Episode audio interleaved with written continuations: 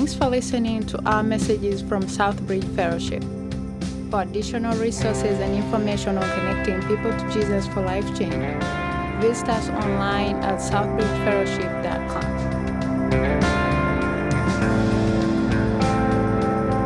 Well, as we get into this topic, I want to get into a specific mindset. So I just want to ask you as we get started what's the most dangerous thing you've ever done? And some of you here, you've been skydiving, uh, bungee cord jumping, whatever it is, different things. Some of you have tried parenting. There's different things you've probably done that have been dangerous experiences in your life. Caving, motorcycle riding. If you've ever tried cycling in this area, can be incredible. I know we have a lot of them, but it's one of the most dangerous things you can ever do. I have a friend who was in special ops in the military. He said one of the most dangerous things I've ever done is try to ride my bike on the roads here in Raleigh. And so some of you have done that. Some of you have served in the military. How many of you served in the military? Would you just raise your hand? We give them a hand. Thank you so much.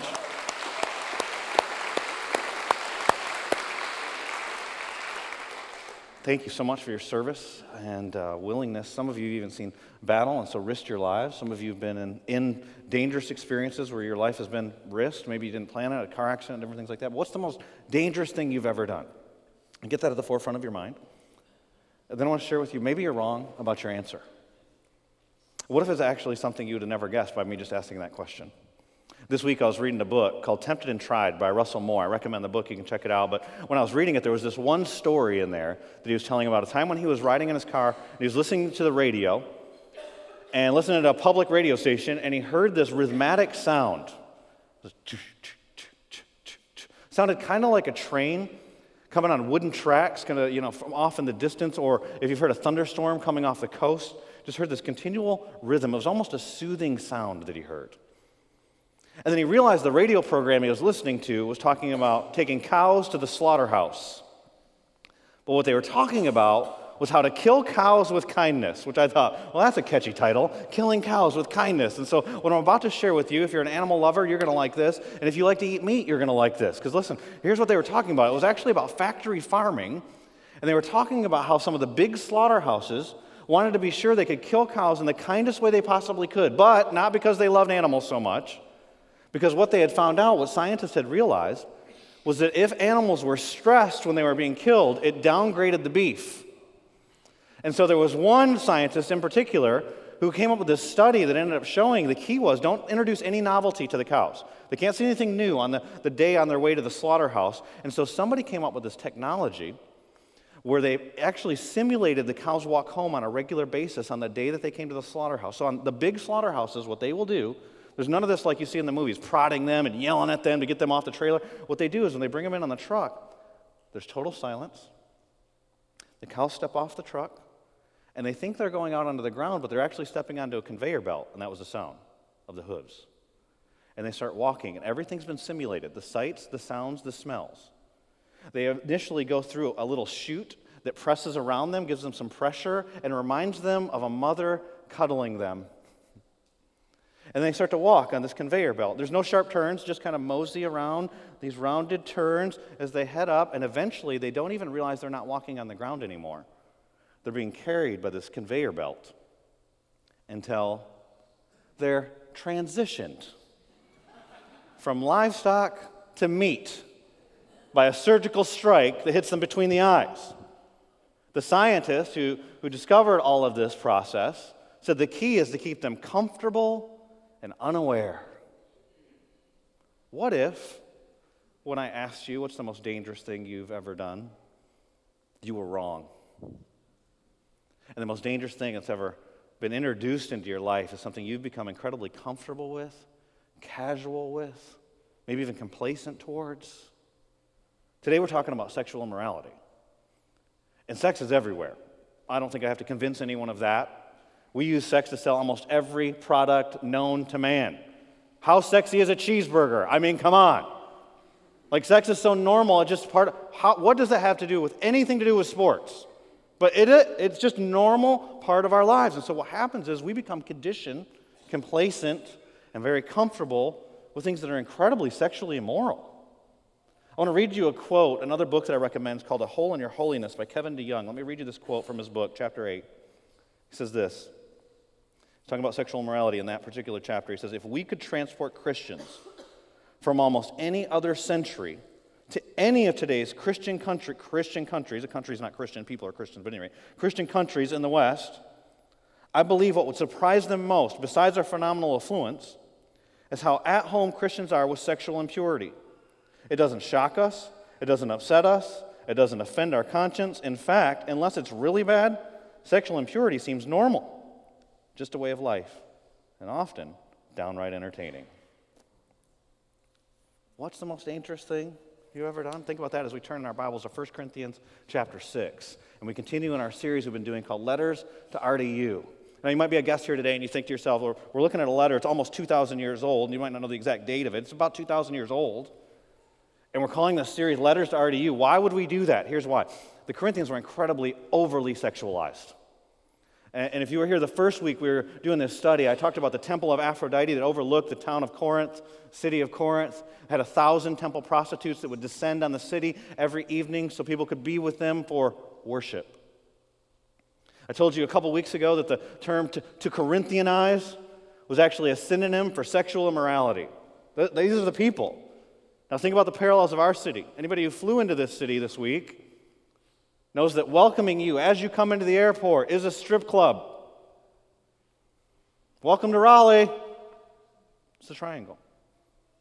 And so we could talk about how that's a parallel with the temple of Aphrodite. But probably the bigger altar happens at computer screens all across the triangle. Or inappropriate relationships on campuses or in cubicles all across the triangle. These incredible parallels to this book is why we're calling it Letters to RDU. And what we've seen so far is there's a lot of issues in this church. For the first four chapters, we talked about division in the church because they were actually following, instead of following the message of the cross of Christ, they were following the messengers of the cross of Christ. Some followed Paul, some followed Apollos, and some followed Cephas. And Paul's going, this, and Paul's one of the guys. And he's going, this is ridiculous. You're missing the point. It's causing division in the church. And then, then we saw in, in 1 Corinthians chapter 5, there was sexual immorality in the church, not just in their culture, in the church it's so bad, people outside the church can't believe it. And then last week we saw things are so bad. Christians, can you even imagine this? Christians are suing other Christians. And this week, what we do is we go back to the topic of sex, but instead of addressing the church as a whole, like he did in chapter 5, now he's talking to us individually in the church. And so look what he says. We talk about sexual sin. I've titled this message, The War Within. 1 Corinthians chapter 6, starting in verse 12. We left off in verse 11 last week. Says, All things are lawful for me but not all things are helpful. All things are lawful for me, but I will not be dominated by anything. Food is meant for the stomach, and the stomach for food, and God will destroy both, one and the other. The body is not meant for sexual immorality, but for the Lord, and the Lord for the body. And God raised the Lord and will also raise us up. So your body is going to be part of eternity. Raise us up by his power. Do you not know that your bodies are members of Christ? Now, this is a pretty scandalous metaphor. Shall I then take the members of Christ and make them members of a prostitute? Never. Or do you not know that he who joins, is joined to a prostitute becomes one with her? For as it is written, the two will become one flesh. That's Genesis 2.24. But he who is joined to the Lord becomes one spirit with him. Flee from sexual immorality. Every other sin. Okay, so pause right there. Before even what he's going to say next, some of us have this false teaching that all sin is the same. It's not. All sin is not the same. He's about to tell us sexual sin is different. Now, if you read your Bible as a whole, you'll find out sexual sin is not the worst sin you can commit. The worst sin is rejecting Christ, blasphemy of the Holy Spirit. But sexual sin is not the same as other sins. And so we'll see what he says here. Flee sexual immorality. Every other sin a person commits is outside the body, but the sexually immoral person sins against his own body. Or do you not know that, the, that your body is a temple of the Holy Spirit within you? And so remember in chapter 3, we talked about how God, the church, is God's temple. It's a temple of the Holy Spirit. God dwells here, but he's saying you individually are too, whom you have from God. You are not your own, for you are bought with a price. So glorify God in your body. So here, Paul's writing to these folks. Don't forget how overly sexualized they are. And you know what he's saying? Wake up! Warning! And what he talks about in, in this chapter, chapter 6, verses 12 through 20, is the dangers of sexuality. See, sex is not bad. Let me start off by saying this sex is a good thing, it's a good gift by God, but it's also a powerful thing. And when twisted, becomes incredibly dangerous. And so we're going to talk about sex over the next two weeks. Next week's going to be a more positive message on sex. I wish we could just go there. I wish we could just start there. But we're so like the Corinthians. We got to start where Paul starts. He starts with the negative. How this has been twisted and abused. And so you got the negative message today, talking about sexual immorality. Next week, we're going to talk about God's good gift that God's given us and the way that sex is supposed to be experienced and supposed to be used. But today it starts with a warning. And what Paul starts with here is he shares with us that sexual sin, it promises us pleasure, but it brings us bondage. And that's our first point today. Sexual sin or sexual immorality, it promises us pleasure, but it brings us bondage. See, all sin gives us false promises. We see that from Genesis chapter 3 in the garden. But, but sexual sin is unique, and it, promise, it, it portrays the picture of what God designed it to deliver. And we see all these pleasurable statements about sex throughout the Bible. So it's not just, I remember the first time I ever preached on sex at Southbridge, I actually had a guy that wanted to meet the next week who said, I didn't know the Bible talked about this. when I was a youth pastor, I used to tell kids, your parents won't let you watch R rated movies, but they want you to read the Bible. That's funny. Read Genesis. Don't even start at Song of Solomon. Just read Genesis. It's all over the Bible. God's not afraid to talk about this. I know some of us are tense today that this is the topic. God's not afraid to talk about it. And we're, we're going to talk more about the positive next week, but when I talk about sexual sin or sexual immorality, let me be clear about what we're talking about. It's all sex outside of God's design for sex. God's design for sex, we see at the very beginning, Genesis chapter 2, verse 24, one man, one woman, and a covenant relationship called marriage. God designed marriage. We don't get to define it. He defined it, He created it. And sex is supposed to happen in those parameters, those guardrails for sex. Everything else is what we're talking about, is sexual immorality. Okay, so we don't have to define everything. Hopefully, we don't have to define everything. Here's what sexual immorality oral sex outside of marriage, that's sexual immorality. Sex with a computer screen, that Jesus said in the, in, the, in the Gospels. He said, if a man commits adultery in his heart, lusts in his heart, he's already committed adultery. That's, that's sexual. Two married people that aren't married to each other, that's sexual immorality. A married person with an unmarried person, two people before they're married, two people that have been married, but now they're not married, they're going to somebody else. All of that. Everything outside of God's plan, that's what we're talking about when we say sexual immorality. And sexual immorality promises you pleasure, brings you bondage. Now, there's lots of things we could say that it promises. It promises you good, it brings you guilt. It promises you privacy, it brings you shame. It promises you freedom, it brings you bondage. And that's what it talks about in this passage, is the bondage. Go back up to verse 12. Do you notice how Paul starts? And I'm going to read you verse 12 again, but I want to point out something to you. He doesn't talk about behavior here. It's interesting. Paul goes, he goes beyond the behavior, he goes to the thinking. Because here's the reason right thinking leads to right living, wrong thinking leads to wrong living. They've got, as the Corinthians, they're so overly sexualized, they get all this wrong thinking. And, and notice what I'm going to read to you in verse 12 is in quotation marks. Some people think that they're quoting Paul. Look what it says All things are, are lawful for me, but not all things are helpful. And then in quotation marks again, all things are lawful for me, but I will not be dominated by anything. And so, why is this in quotation marks? Here's why because this is a popular slogan of the Corinthians. We don't know for sure that they were quoting Paul, but most scholars agree that they were using this slogan as a reason to justify and rationalize their sin. Now, if Paul said this statement, we know about Paul's teaching all throughout the Bible, this is something he would say in the context of talking about legalism, specifically Jewish legalism. You're no longer under the law. Jesus Christ came to fulfill the law. You're not obligated to fulfill the law. Jesus fulfilled the law. All that happened at the cross. And so Paul may have said, All things are lawful for me in the context of talking about Jewish legalism. And now they're taking that principle out of context. Can I give a little pause here? A little pause? I am almost always trying to teach our church that the key to Bible study is context. Context is king. Some of you are realtors. Context, context, context, not location. Where's it located in the Bible? Context, context, context. Because you can take things that are true out of their context, they become untrue. See, it is true that you can't do anything to earn your salvation. You're saved by grace, your works don't matter. It is true that there's nothing you can do that makes God love you more or makes God love you less. You don't make God love you because of your works, your works don't matter. What's not true is your works don't matter. So if you take that statement out of context, then you can make it say something that's not true, and that's what they've done. And so what Paul does is he uses these quotation marks, but then he brings clarification. All things are lawful for me. Then he says, but not all things are helpful. Not all things are beneficial. And so what they're saying is, well, everything's allowed, so we can do whatever we want. And Paul's going, You're asking a bad question. You're asking a question, What can I do and God not get mad at me? What can I do and God not stop loving me? It's like when I was a youth pastor, I remember kids would always ask this question How far is too far? Did anyone ever tell you there's no such thing as a bad question? They lied to you. That's a bad question. Do you know why it's a bad question? It comes from a bad premise. It comes from this idea of how close to sin can I get and me and God still be cool? A better question is, what would God desire for me? And that's what Paul's saying when he says, not all things are beneficial.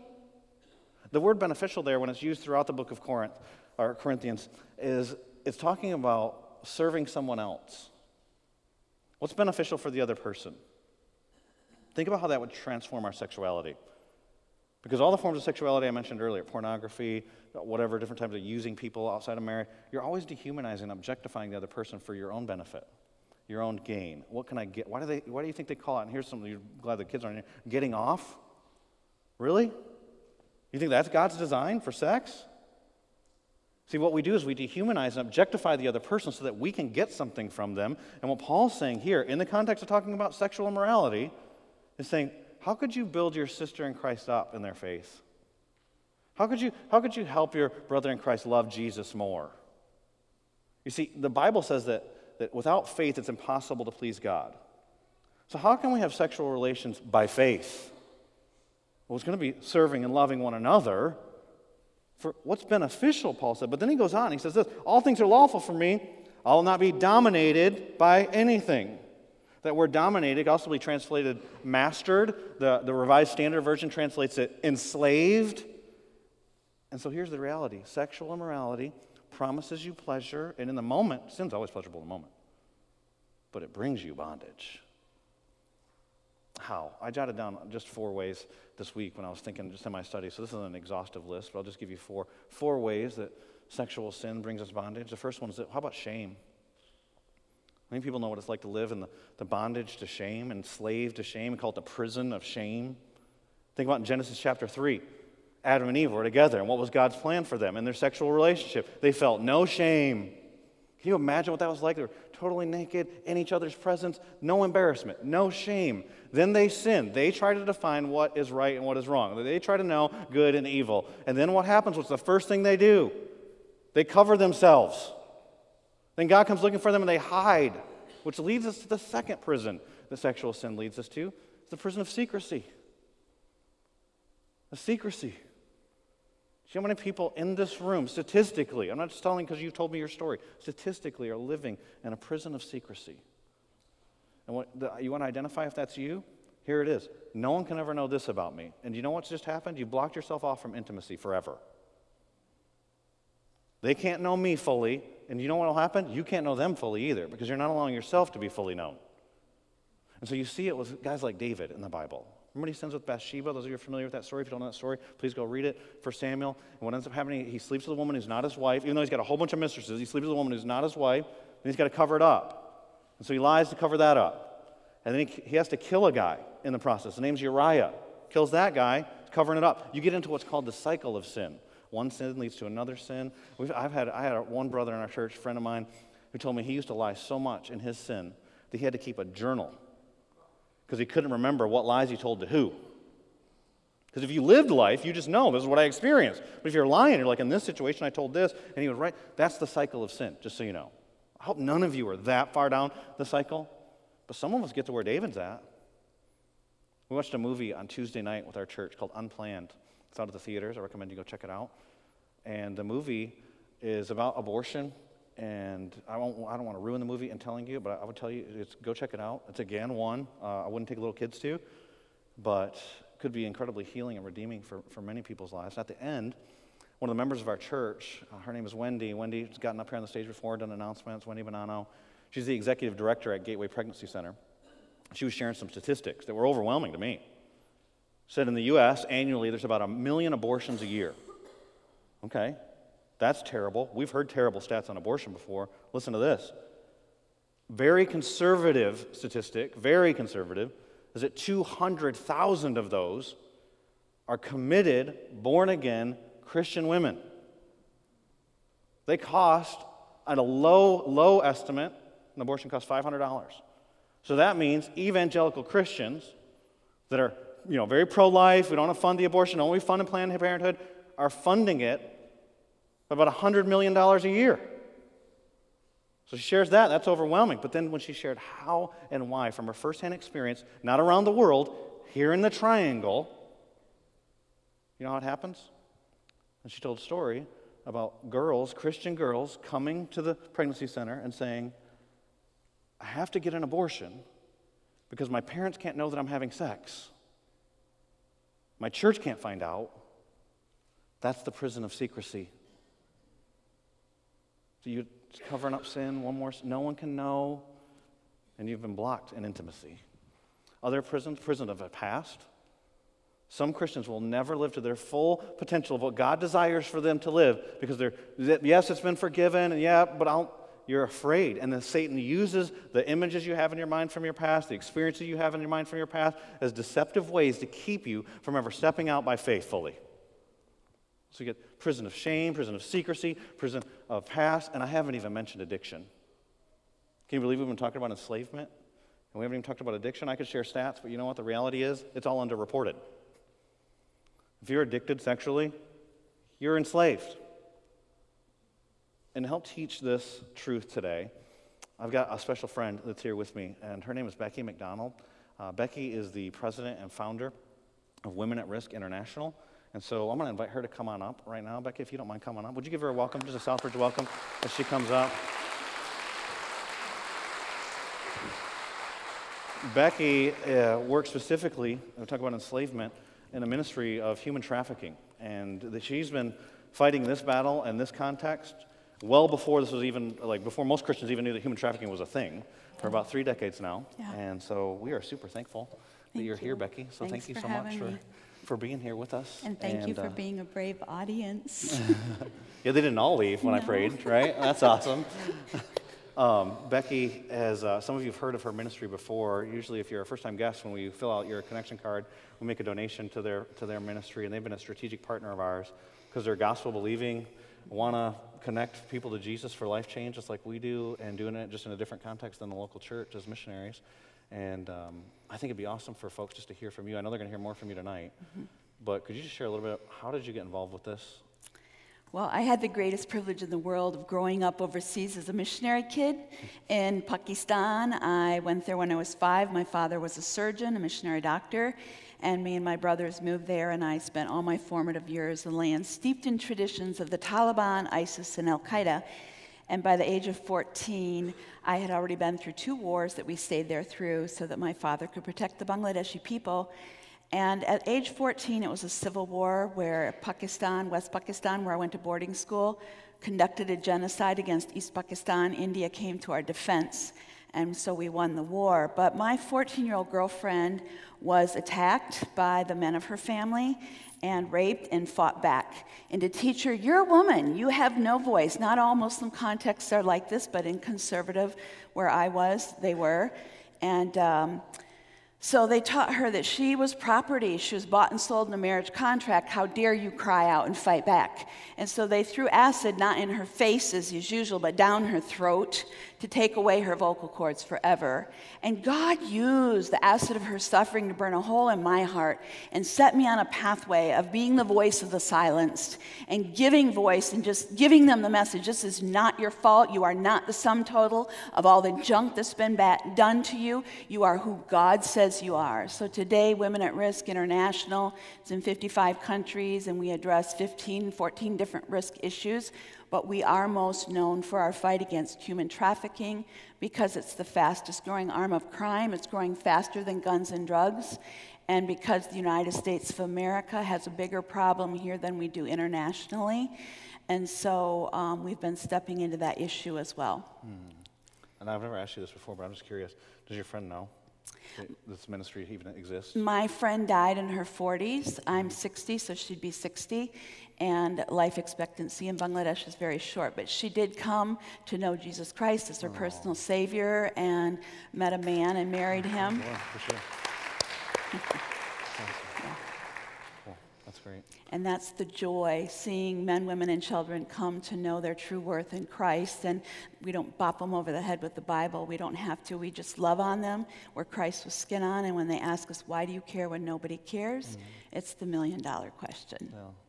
Because I think a lot of people experience different things, maybe not that exact story, but mm-hmm. and wonder, how could God let this happen? Why did this happen in my life? And, and then to see that God can, when Satan's ruling, God can overrule and thousands well, of people have been touched, obviously. And thousands of um, survivors who would stand here and tell you that what Satan meant for evil in their life, God has used for good.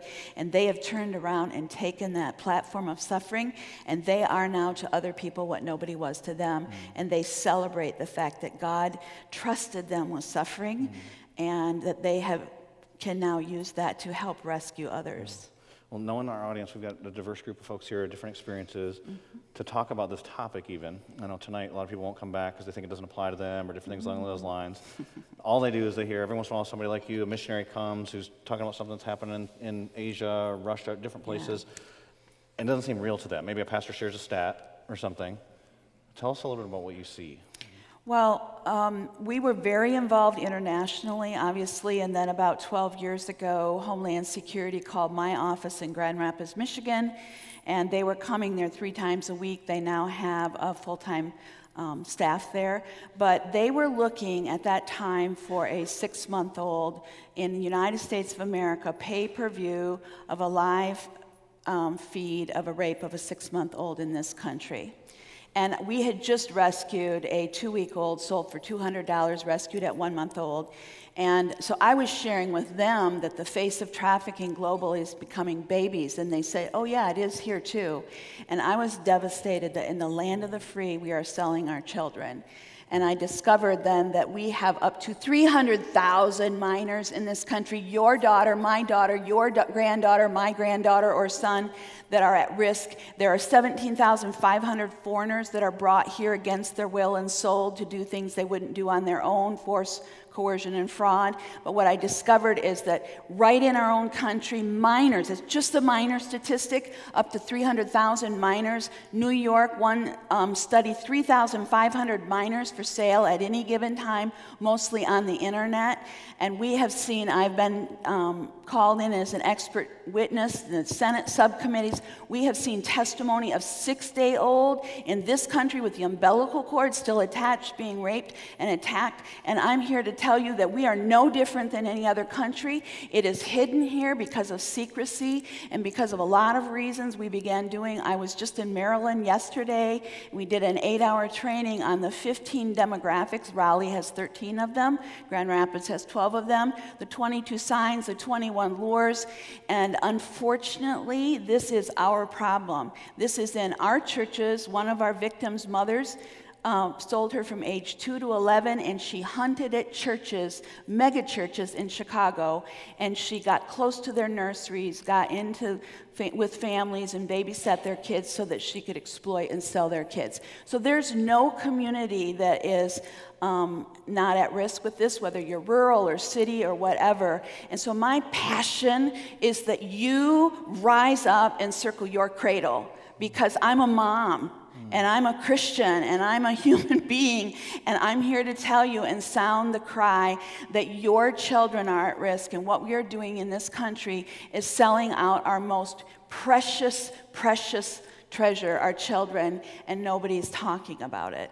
Mm-hmm. A lot of the parents here that hear that are obviously they want to protect their kids. But one of the statistics I see all the time, and you and I've talked about this already, is how pornography is directly connected to human trafficking. Yes, if you go on our website and you look in the media section, there's a half an hour interview with a Homeland Security woman who happens to be a believer. And I asked her, What is one thing that you would want people to know if I couldn't tell them anything else about trafficking? And she said, Tell them that porn is not cartoons, it's real people. And it is, you know, a wildfire. And if you start studying the chemistry of what it does to the brain, it changes the chemistry. If you you go and watch a TED talk on it, you'll see what I'm talking about. The, the nature of drug addiction is that you need more, more, more drugs, right, to get the same high. But the chemistry of pornography addiction, sexual addiction, is you need different, different, different to get the same high. And so that's why it goes sideways and south, and that's why it turns into all of this stuff. And unfortunately, unfortunately, your pastor already used the, the oral sex word. So he asked me to come and speak to you on Sunday morning and say that. And I was like, oh, I'm going to be tarred and feathered. but um, I honor a brave man who will speak to you honestly and openly. But this generation does not view that as sex. And because of that, the uh, trafficker has reached into that and manipulates that. And the newest trend in the United States of America is 15 to 18 year old cool girls at school recruiting your 9 to 12 year old to go to a party that they cannot drive themselves home from. And if you don't remember anything else I say today, please hear this from my heart to yours. Trafficking is not a gender problem, this is not men's fault. Yes, men are the buyers, but the trafficker, the person that does the forced coercion and fraud, 60%, according to a UN study, are women. And so this may be a girl inviting your daughter to a sleepover. Shauna Newell, 14 year old, goes to a sleepover in Pensacola, Florida, and sold for $300,000 for her virginity. It might be Theresa Flores, upper middle class girl who needs a ride home from school, and her mom's late, and she gets permission to go home with a boy that she knows from church. And he puts date rape drug in her Coca Cola, rapes her, and then blackmails her with this. So this is. Um, this is a wildfire because you, your child can be sitting in their classroom minding their own business, American history, getting 40 hits an hour, text messages, hey, honey, meet me at McDonald's. I'm 13, you're 13. No, they're not.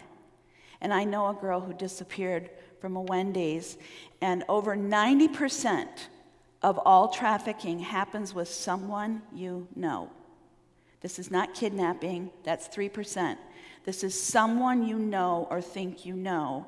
And so we have to get our guard up as parents and smell the sewer. Mm-hmm. Rhoda Kershaw was scammed for her voice by American Talent Agency at 18, sold to the Japanese mafia, gang raped for four days in a five star hotel, miraculously escaped. And she said, Becky, when you're speaking to Christians, please tell them. She grew up in a Christian home, went to a Christian school, wasn't allowed to watch TV to keep her innocent. She said, I wasn't innocent, I was stupid.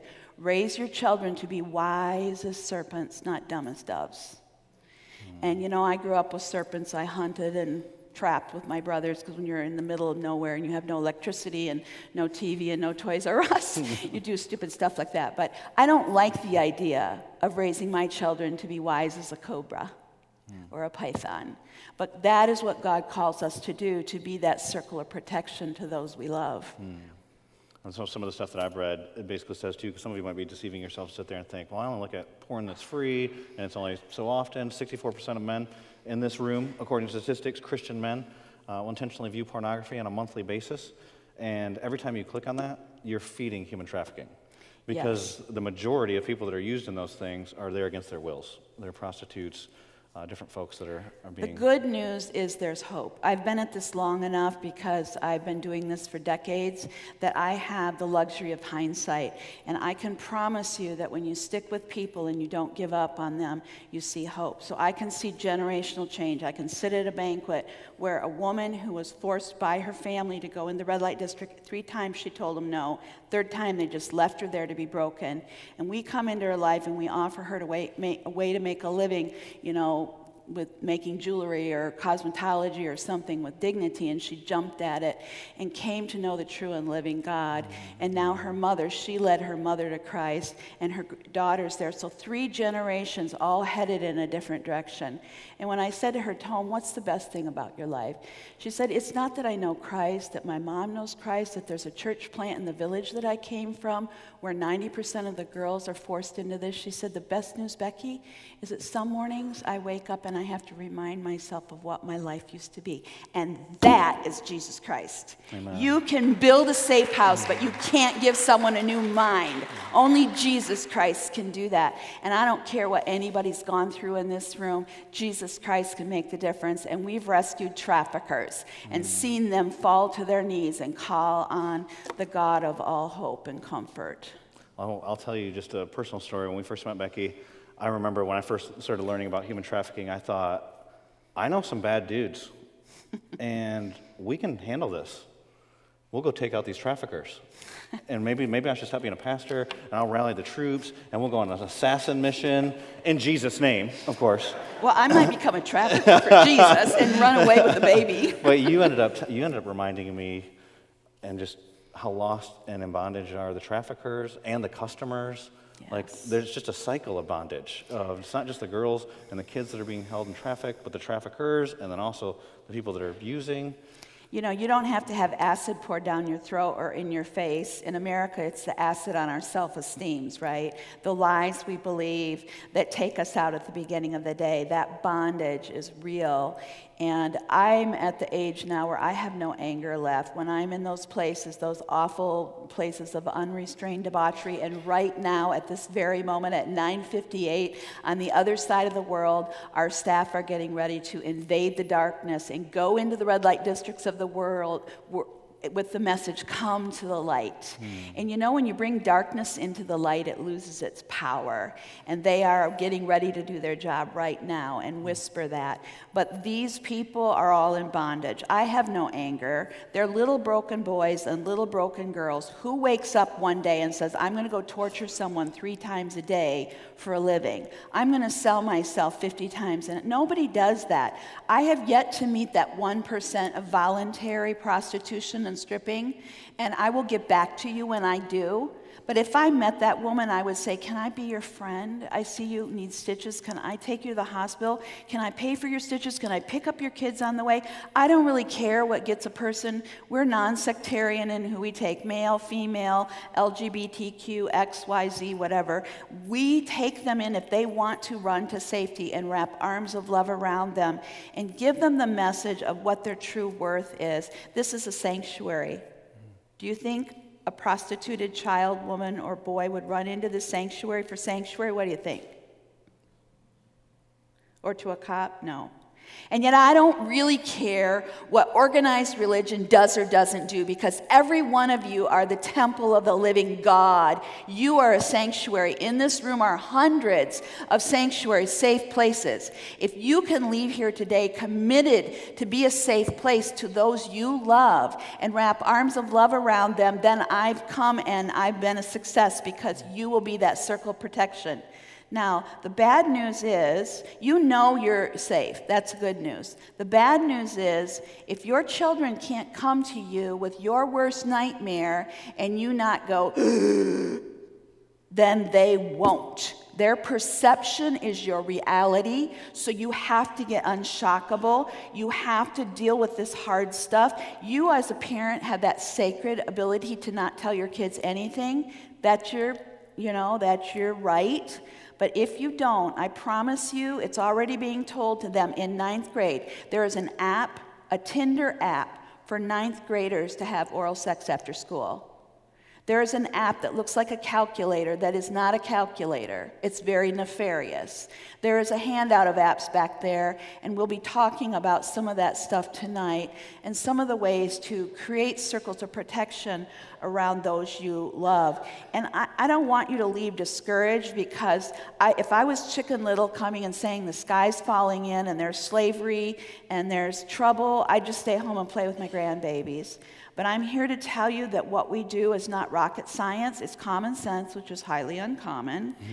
And it's just being the body, it's just being Christ with skin on, and wrap around services and helping people walk a journey through their brokenness to healing and wholeness. Albert Einstein said the world will not be destroyed by evil people, but by good people who see evil and do nothing.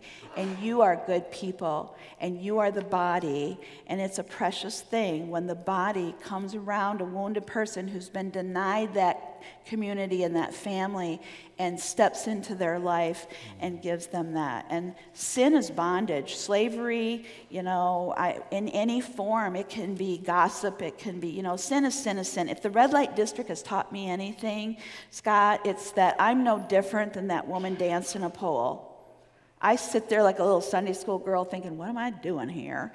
And yet I realize that every time I put my ministry before God or my agenda or my husband or my children or my possessions or anything, that is spiritual idolatry. And God looks at me like that. Read Hosea and I am dancing a pole, and nobody even made me do it. And it breaks my heart, and I find that sin is sin is sin. Whether it's this big or this big, it keeps us from a holy God. And so don't ever look down your nose at these people because you don't know what they've been through and you haven't been in their shoes. And I promise you, there's something in your life that's keeping you from a holy God because no man is righteous, no, not one, and none of us are without sin. And so when you get to that point where you do justly, you love mercy, and you walk humbly, yeah. you realize that you're no different. And before God, we're all we're all broken mm. and we're all messy. Honestly, if we're honest, we're all broken and messy. But the greatest news of all is God's not in heaven wringing his hands. He, you know, you're all trafficked. We were all trafficked in Genesis 3:15, 16. We were sold out to the prince the power of the air. And God didn't look down on life outside the garden and go, nasty little life you have there, Scott and Scott and Scott and Scott. I think there's lots of Scotts in this church. But he sent an undercover rescue on Christmas Day and he paid the price with his own blood at Easter and he has a plan and he calls us back. And that's the good news. The good news is there's hope and healing. Becky, why don't you stay right here? Sure. And I'll just go right back to the text. What she's talking about, did you see in the text, you've been bought at a price? That's slave language. Jesus didn't come to be served, but to serve, give his life as a ransom from it. Why? Because we all had to be bought out of bondage. And so Becky's going to be back tonight, 6:30. Come back here. You're going to hear more from her. But right now, I want us to, as we go to the, wrap up this service, some of you are in bondage right now. I want to give you an opportunity to be free. The commands in this passage are simple flee, flee sexual morality. Some of you have been playing with it, been too comfortable with it. Part of what repentance means is you change your mind. Some of you need to change your mind about the sexual comfort in this culture. Some of you are, were like the cows on that conveyor belt. We don't even re- we're so unaware some of the things that you just said, we're so unaware of that are happening all around us, and we're contributing to. So there are people in this church who put a red X on your hand on Human Trafficking Day, and then we'll use the same hand to click on pornography at some time in the next 30 days. That's what Jesus calls hypocrisy, because you're fueling it, and you can be free. Because the, when it says you've been bought at a price, the price is the blood of Jesus Christ. And he shed his blood so that you could be cleansed from all unrighteousness. 1 John 1 9. If, if we'll confess our sins, confess doesn't mean tell him, by the way. God doesn't need an update on your life, He knows all the details. Confess means you see sin the way that He sees sin, is what Becky was just talking about when she said that regardless of what your sin is, it's separating you from God. So it's disgusting to Him, it's heinous to Him. And He wants it removed, and it was because Jesus was faithful in going to the cross, and God is just, and He poured out His wrath at the cross. And when Jesus shed His blood, that's the price that was paid that we're talking about in this passage. And so we're going to give you an opportunity this morning, if you need to repent, to repent. We're going to have some male and female folks that are going to be down here in the front. The worship team, if you guys can come right now, uh, the worship team's going to come up and they're going to lead a song or two or three or however long the Lord leads uh, us to be in this moment. And the application is going to come tonight. You're going to be able to come back here and hear more. But for some of you, the application is dealing with right now in your heart maybe an unawareness that you've had. Maybe, you're, maybe, you, maybe you do fight for sexual purity, but you're unaware of what was happening all around you. For some of you, you've been in bondage and you need freedom, and we want to be that sanctuary to you. So we've got hundreds of people that have the Holy Spirit here. Some of them are going to be up in the front. If you want to pray with someone, uh, they're going to be here. I'll be down here. Becky, would you go down too? I know that I didn't ask you to do that before, but if you'd be available, somebody might want to come to you that connected with something you said. Um, she'll just be down here by the steps. Um, and I'm going to start us in a prayer, and then we'll just let the Lord do whatever the Lord wants to do. Father, thank you that we can gather in your name today. Thank you that we can worship you, the living God, that you're not just an idea or a concept that's out there, but that you are living and you're moving in our midst by your Spirit. I pray that you'd walk up and down these aisles right now and speak into hearts and whisper freedom from bondage, freedom from past, freedom from shame, freedom from secrecy, freedom from addictions, freedom from whatever it is that people need freedom from. That they would get that freedom from you because of your precious blood that was shed when you went to the cross to buy us at this price. And Father, I pray we would run. We'd run from this and we'd try to help our kids to run from sexual immorality, that we'd see the danger, that it promises something it does not deliver, that it's a lie, that we wouldn't be deceived, that you wouldn't have to say to us, Don't you know? Don't you know? Like you're saying to the Corinthians. Father, help us to know. Help us to know you and to passionately love you. Thank you for joining our sermons online. We hope to see you in person soon. Our location and service times can be found at our website, sfchurch.com. If God has stirred your heart today and you'd like someone to pray with, or if you'd like more information about Jesus, please take a moment and email us at info at sfchurch.com. Thank you again. God bless.